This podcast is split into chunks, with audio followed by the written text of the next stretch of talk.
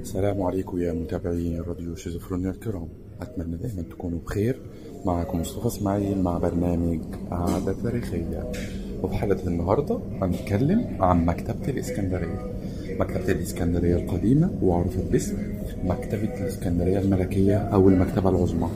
هي كبرى مكتبات عصرها وقد شهدها بطليموس الأول ويقال أنه تم تأسيسها على يد الإسكندر الأكبر قبل حوالي 23 قرنا. ويقال أيضا أنه تم تأسيسها على يد بطليموس الثاني في أوائل القرن السادس قبل الميلاد عام 247-285 قبل الميلاد. تعرضت المكتبة للعديد من الحرائق وتمرت تماما في عام 48 قبل الميلاد. وفي عام 2002 تم إعادة بناؤها تحت اسم مكتبة الإسكندرية الجديدة. اختلف المؤرخون حول الشخص الذي بنى المكتبة.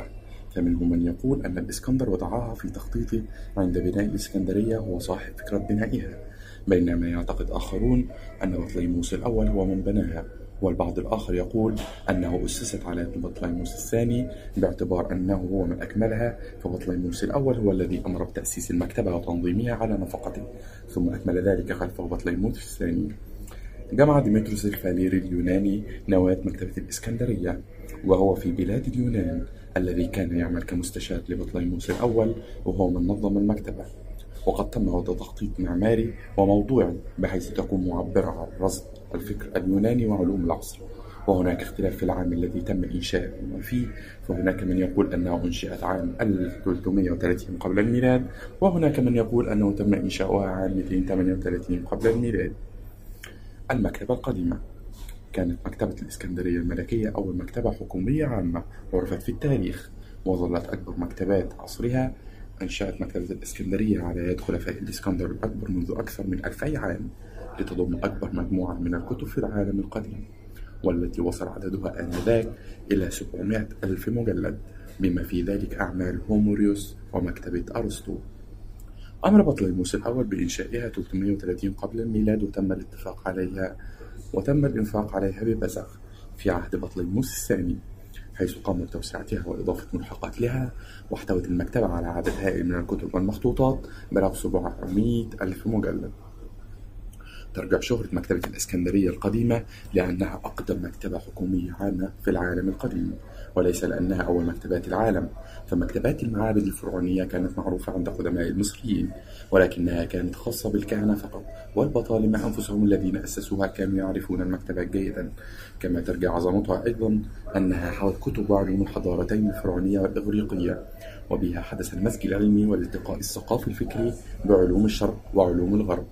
فهي نموذج للعولمة الثقافية القديمة التي أنتجت الحضارة الهنسنتية حيث تزاوجت الفرعونية والإغريقية وترجع أهميتها أيضا إلى أهمية القائمين عليها حيث فرض على كل عالم يدرس بها أن يضع بها نسخة من مؤلفاته ولأنها أيضا كانت في معقل العلم ومعقل البرد وأدوات كتابة مصر حيث جمع بها ما كان في مكتبات المعابد المصرية وما حوت من علم أون وأخيرا وليس آخر تحرر علماؤها من تاب السياسة والدين والجنس والعرض والتفرقة في العلم. فيها فالعلم فيها كان من أجل البشرية فالعالم الزائر لها أو الدارس بها لا يسأل إلا عن علمه لا عن دينه ولا عن قوميته. حرق المكتبة. في عام 48 قبل الميلاد قام يوليوس قيصر بحرق 101 سفينة كانت موجودة على شاطئ البحر المتوسط أمام مكتبة الإسكندرية بعدما حاصره بطليموس الصغير شقيق كليوباترا بعدما شعر أن يوليوس قيصر يناصر كليوباترا عليه وامتدت نيران حرق السفن إلى مكتبة الإسكندرية فأحرقتها حيث يعتقد بعض المؤرخين أنها دمرت. في حين يذكر التاريخ كذلك أنه قد لحق بالمكتبة أضرار فادحة في 371 ميلادية عندما أمر الإمبراطور الروماني سودروس الأول بتدميرها. ويطرح بعض المؤرخين نظرية أخرى أنه رغم حريق سودروس الأول فإن المكتبة قد صمدت حتى العام 640 ميلادية حيث يقول بعض المؤرخين أنها دمرت تماما إبان فترة حكم عمرو بن العاص في مصر بأمر من الخليفة عمر بن الخطاب في حين ينفي مؤرخون آخرون مثل جوستاف لوبن أي صلة للمسلمين وعمرو بن العاص في حريق المكتبة. ويصفون هذا الاتهام بالخرافة والأسطورة حيث يقولون أن عمرو بن العاص دخل الإسكندرية في عام 642 ميلادية.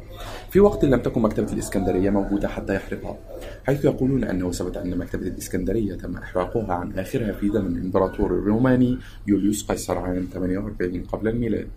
حيث لم ترد في كتب الأقدمين كاليعقوب والبلازاري وابن الحكم والطبري والكندي ولا في تاريخ من جاء بعدهم وأخذ منهم كالمقريزي وأبي المحاسن والسيوطي وغيرهم. وعلى هذا وبالنظر لما كتبه المؤرخون الرومان السالف ذكرهم فمن المرجح أن المكتبة الملكية الإسكندرية قد أحرقت بعد زيارة سترابو للمدينة حوالي 25 قبل الميلاد.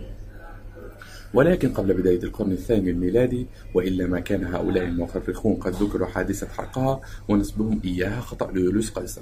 والنتيجة هي أن مكتبها قد دمرت في الغالب بفعل شخص آخر غير يوليوس قيصر. ولكن الأجيال التالية للحادثة اعتادت الربط بين الحريق الذي وقع في الإسكندرية إبان وجود يوليوس قيصر فيها وبين إحراق الإسكندرية. ولكن من المعروف أن مكتبة الإسكندرية الملكية أو المتحف كما كان يطلق عليها حيث كانت تضم أصول العديد من أمهات الكتب في العالم. لم تكن المكتبة الوحيدة الموجودة في مدينة الإسكندرية بل كانت هناك مكتبتان أخرتان على الأقل هي مكتبة معبد السيربريوم ومكتبة معبد السيزراريوم واستمرار الحياة الفكرية والعلمية في الإسكندرية بعد تدمير المكتبة الملكية وازدهار المدينة كمركز العلوم والآداب في العالم ما بين القرن الأول الميلادي والقرن السادس الميلادي. قد اعتمد على وجود هاتين المكتبتين وما حوتاه من كتب ومراجع ومن الموثق تاريخيا أن المكتبة الملكية كانت مكتبة خاصة بالأسرة المالكة وبالعلماء والباحثين. بينما كانت مكتبة السيرابيوم والسيزاريوم مكتبتين عامتين مفتوحتين أمام عامة الشعب. ويعود الفضل في إنشاء المكتبة الملكية بطليموس الثاني فيلادلفوس بينما أسس ابنه بطليموس الثالث معبد السيرابيوم والمكتبة الملحقة بها. ولاحقا عرفت مكتبة السيرابيوم باسم المكتبة الابنة. وبينما كان موقع المكتبة الملكية في حي البروكيوم الملكي بالقرب من القصور والحدائق الملكية فقد كانت مكتبة ومعبد السيرابيوم للإله سيرابيس في حي راكوتيس الشعبي. وبينما حوت المكتبة الملكية النسخ الأصلية لمعظم كتب العالم وقد كان من المعتاد وضع نسخ من تلك الأصول في مكتبة السيرابيوم ثم في عام 391 ميلادية قام بعض مسيحيي الإسكندرية بتحريض من البابا ثيوفيلوس بابا الإسكندرية بتدمير معبد السيرابيوم الوثني وبناء كنيسة فوق أنقاضه ولكن تدمير السيرابيوم لم يطل مكتبته. وذلك في الغالب لاحتوائها على العديد من أمهات الكتب المسيحية واليهودية بالإضافة للكتب العلمية الأخرى. والتي كانت محل اهتمام العديد من العلماء الوثنيين والمسيحيين على السواء وحتى نهاية القرن السادس الميلادي نجد العديد من الإشارات التاريخية لوجود مكتبة السيرابيوم في الإسكندرية ومن تلك الإشارات وصف الفيلسوف السكندري أمونيوس. لتلك المكتبة ولما حوته من كتب مثل نسختين لكتاب المصنفات جراتوس لأرسطو وبكده نكون عرفنا بعض المعلومات عن مكتبة الإسكندرية. أتمنى نكون استفدنا واتبسطنا بالمعلومات دي زي ما أنا استفدت. وبكده تكون خلصت حلقتنا النهاردة من برنامج قعدة تاريخية. استنونا في الحلقة الجاية عشان نكمل مع بعض باقي المعلومات. كان معاكم مصطفى إسماعيل من راديو شيزوفرينيا. وفي الختام سلام.